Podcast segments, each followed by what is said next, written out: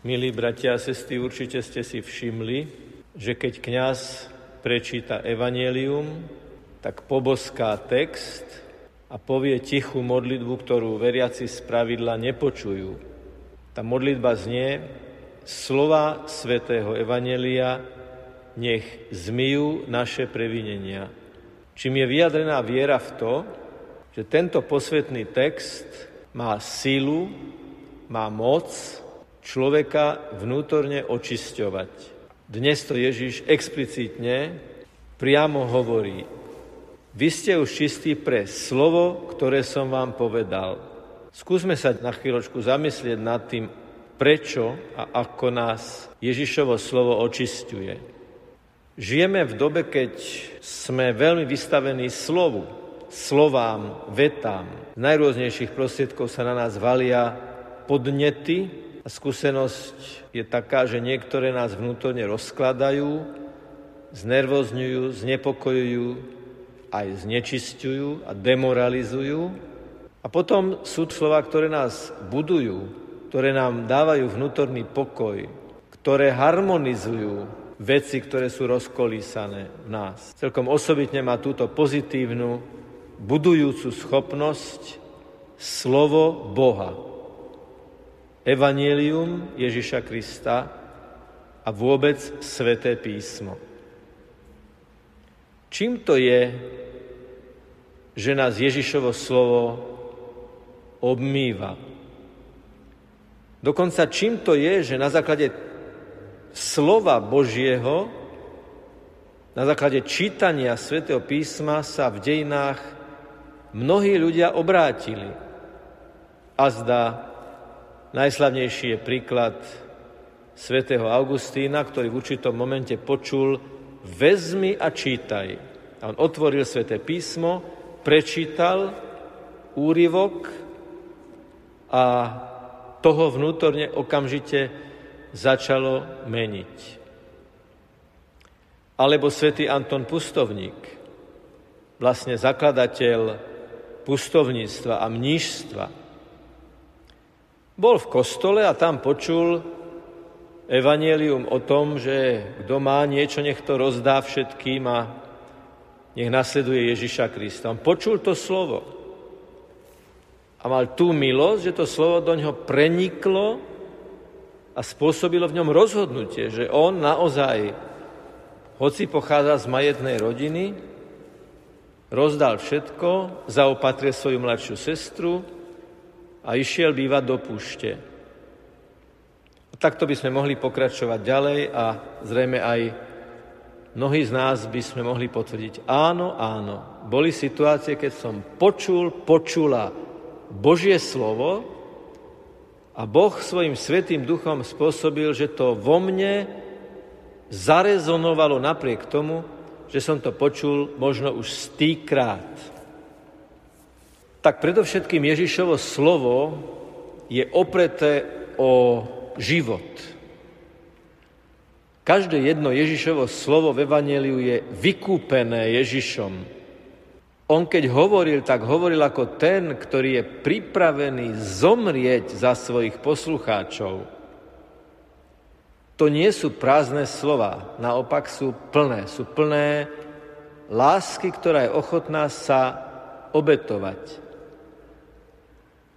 Druhé, Božie slovo a slovo Ježiša má tvoriacu moc. Je to slovo toho Ježiša Krista, o ktorom čítame na inom mieste, že skrze Neho bolo všetko stvorené. Čiže ak počujeme to slovo a počúvame ho s otvoreným srdcom, ono nás vnútorne obnovuje, tak povediať reštauruje, restabilizuje, reštartuje do nového života. Lebo je to slovo toho, ktorý zomiera za nás a je to slovo toho, skrze ktorého je všetko stvorené a tvorené. To, to slovo nás tvorí. To slovo nás mení. Tretie, je to aktuálne slovo. Áno, bolo to napísané pred 2000 rokmi ale bolo vnúknuté Duchom Svetým. Bol to Duch Svetý, ktorý svetopiscom vnúkol, čo majú napísať. A preto je to slovo nadčasové a nadpriestorové. Kto by mohol povedať, že bolo by to treba prepísať, lebo už dnes tieto veci neplatia? Kto by mohol povedať, že desatoro dnes už nemá aktuálnosť? Nikdy nebolo aktuálnejšie ako dnes. Čiže je to aktuálne slovo toho Boha, ktorý pozná aj konkrétnu realitu našej súčasnosti.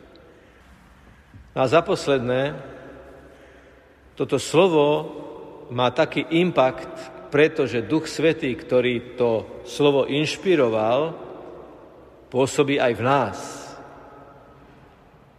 My sme pokrstení v mene toho istého Otca, Syna a Ducha Svetého, toho istého Ducha Svetého, ktorý pôsobil v evangelistoch, vo svetopiscoch, ktorí tieto texty písali. Čiže z jednej strany duch inšpiruje slovo a z druhej strany duch nám otvára srdce, aby sme ho počúvali. Čo z toho ale, drahí bratia a sestry, vyplýva? Určite by sme doma nový zákon nemali mať medzi knižkami nedotknuté v jednom rade s ostatnou krásnou literatúrou. Lebo Sveté písmo je viac ako krásna literatúra. Je to živé a životodárne slovo.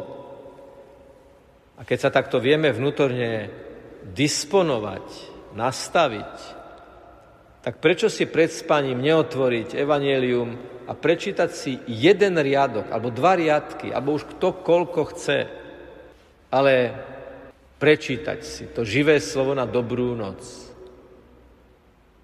Potom aj keď počúvame Božie slovo v kostole, na omši, určite sa netreba sústrediť na to, ako to ten kňaz číta, či je dobrý alebo nie je dobrý kazateľ, to sú kategórie dosť pochybné.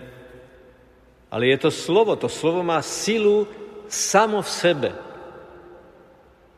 Aj keď ho niekto možno prečíta nie tak, ako by sme si ideálne predstavovali, to slovo sa nedá obrať o jeho sílu. Ak ho niekto s dobrou vôľou číta zrozumiteľne. A preto aj čítanie Evanielia v omši by nemalo byť prekryté čakaním na to, čo povie kazateľ. Ja ho dnes počúvam, v tejto chvíli, v tejto minúte a v tejto sekunde a je to Božie slovo pre mňa, pre tento dnešný deň. Len mu dovolme, aby do nás mohlo naozaj vstúpiť. A celkom na záver, milí bratia a sestry, hovorí sa, jazykovedci vypočítali, že koľko v slovenskej hovorovej reči koluje slov inšpirovaných Bibliou. Už len keď niekto povie, že začneme od Adama, už použil biblický motív. Alebo keď niekto povie, kto druhému jamu kope, sám do nej spadne, cituje sväté písmo. A takto by sme mohli pokračovať. Dôležité je, ale oveľa dôležitejšie je, aby naša hovorová reč bola zušlachtená, kultivovaná, preniknutá atmosférou lásky ktorá naplňa aj toto Božie slovo. Čiže nie len kňaz po prečítaní Evanielia, ale vlastne všetci veriaci by mali prosiť, pane, nech slova svätého Evanielia a slova kazateľa, ktorý by mal hovoriť o tom Evanieliu a ho rozvíjať a vysvetľovať, nech slova svätého Evanielia zmyjú naše previnenia a ďalej inšpirujú našu hovorovú reč každodenného života, aby tam bolo cítiť, že čo počúvam. Lebo hovorím tak, ako počúvam. Moja reč je formovaná tým, čo predtým ja počúvam ako reč, ako slovo, ktoré prijímam od druhých. A počúvať Božie slovo je určite tá najlepšia voľba. Scott Hahn, ktorý bol pred svojou konverziou veľmi protikatolickým pastorom, raz išiel na katolícku omšu, sledovať, ako tam tá modloslužba prebieha. A potom šokovaný napísal v knihe Moja cesta, naša cesta do katolíckej cirkvi, že celá sveta omša sú v podstate dynamizované citáty zo svätého písma alebo obrazy zo svätého písma. Čiže nič nie je biblickejšie ako svetá omša. To celé od začiatku do konca je odvoditeľné od niektorej časti svätého písma, respektíve niektorého motívu v písme. A hoci teraz za chvíľu bohoslužba slova skončí, ona vlastne pokračuje počas celej liturgie, lebo všetko, čo povieme, vrátane toho hľa baránok Boží, ktorý sníma hriechy sveta, všetko to má svoj základ v živom Božom slove. Živý Kristus prítomný na oltári v Eucharistii, živé slova oživované jeho prítomnosťou a jeho láskou. Tak sa teraz oddajme týmto slovám, ktoré nech naozaj zmývajú naše previnenia a prehlbujú, budujú, utužujú našu lásku. Nech je pochválený Pán Ježiš Kristus.